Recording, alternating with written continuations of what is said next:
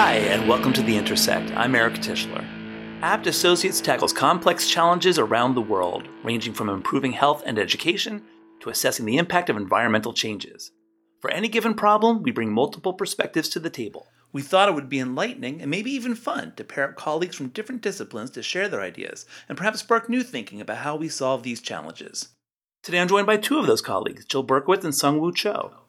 Jill works out of our international division. She's currently the technical lead for a global project wide rollout of a DHIS2 based monitoring and evaluation system for the President's Malaria Initiative's VectorLink project. That system will be integrating different data streams for vector control decision making. Sung Woo currently oversees the machine learning applications on a Department of Labor funded project that's creating a better understanding of career pathways and the employment trajectories of individuals.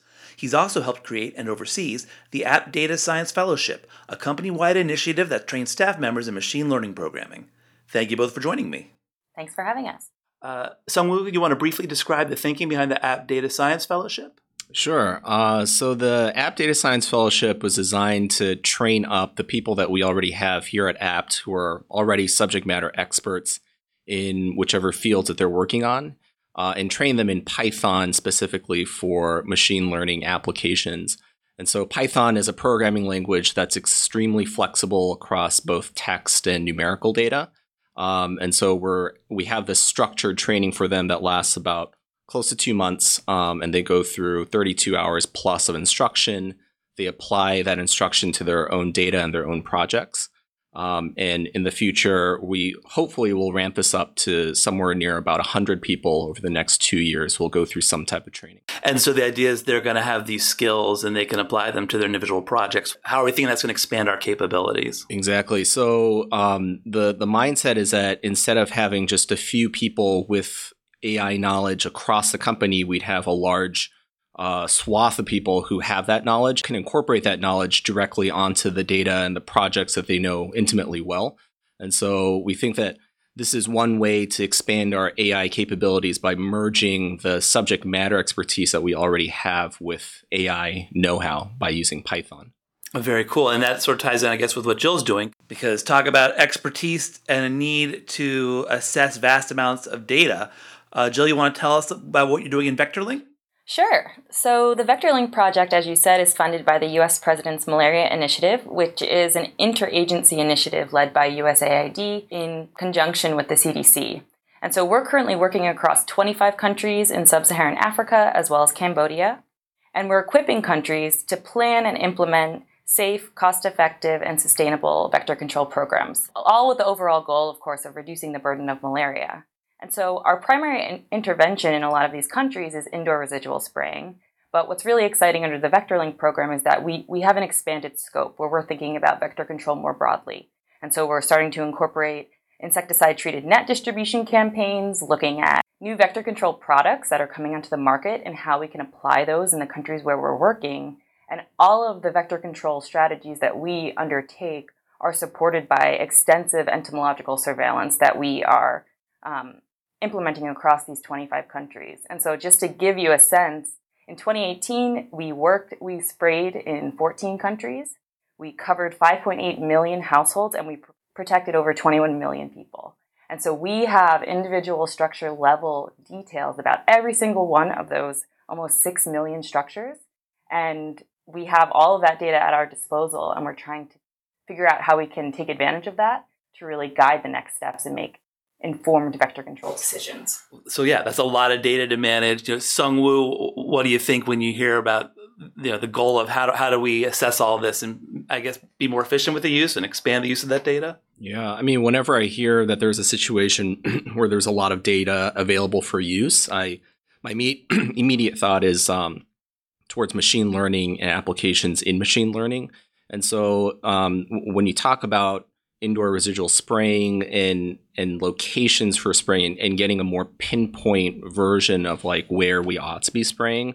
Uh, my mind immediately jumps to some of the things that we could do in terms of geospatial mapping um, and incorporating machine learning applications onto like a mapping grid uh, so that we can try to better predict where some of these outbreaks might occur in the future. Um, and so these are things that people have been doing outside of our industry, I think, for a while in terms of incorporating uh, geospatial mapping with machine learning and AI. And so I think that that's something that we can try to pursue in the future.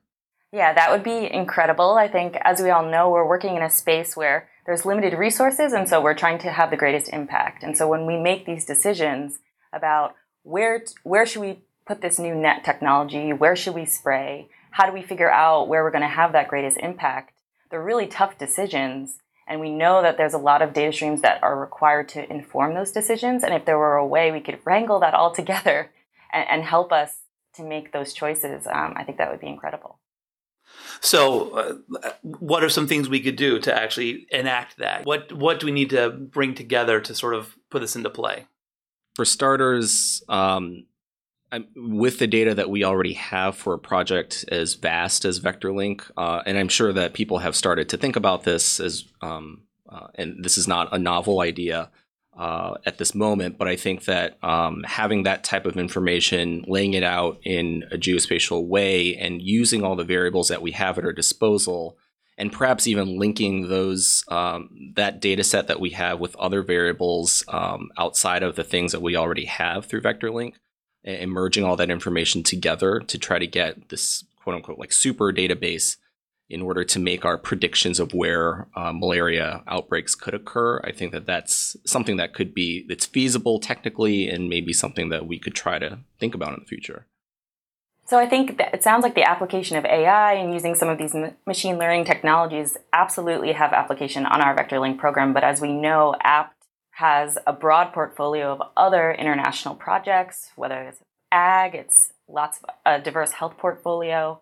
And I know that the, application of AI in these sorts of ways seems like it could be really powerful across our health system's work. Um, so I wonder if, given Abt's footprint about how we, we work across 40 plus countries and we're in all different types of health program areas, ag, uh, climate resilience, um, I think that our company moving forward and increasing our AI capabilities really has endless possibilities.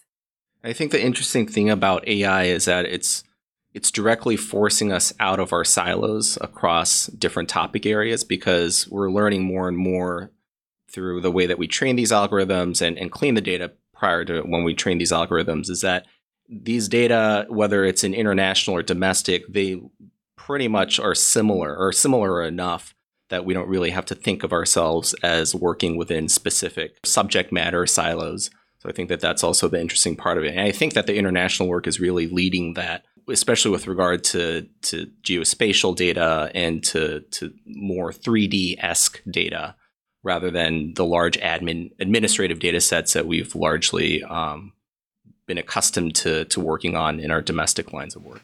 I feel like you guys are implying something. So let me put some words in your mouths and you can then correct me. Um, you know, Jill, when you're talking about working across our divisions, uh, across different areas of health, are we talking about applying machine learning and AI, say in malaria, and then applying those findings to Zika or the flu?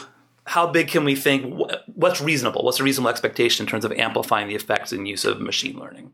Yeah, absolutely. I think that what we, the experience that we can garner under one specific technical area or one specific health area only opens doors about how we can apply those same fundamental principles to all of these other global health challenges.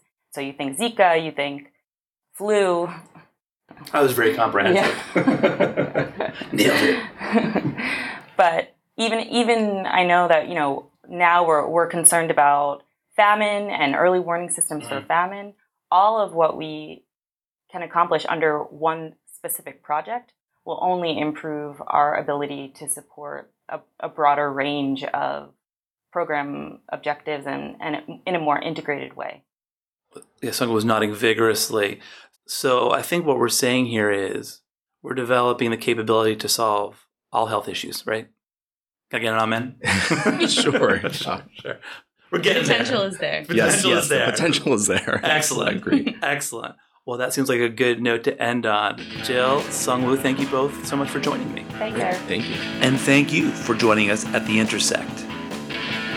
Jill, Sungwoo, and I were recorded live at Abt Studio One in Rockville, Maryland.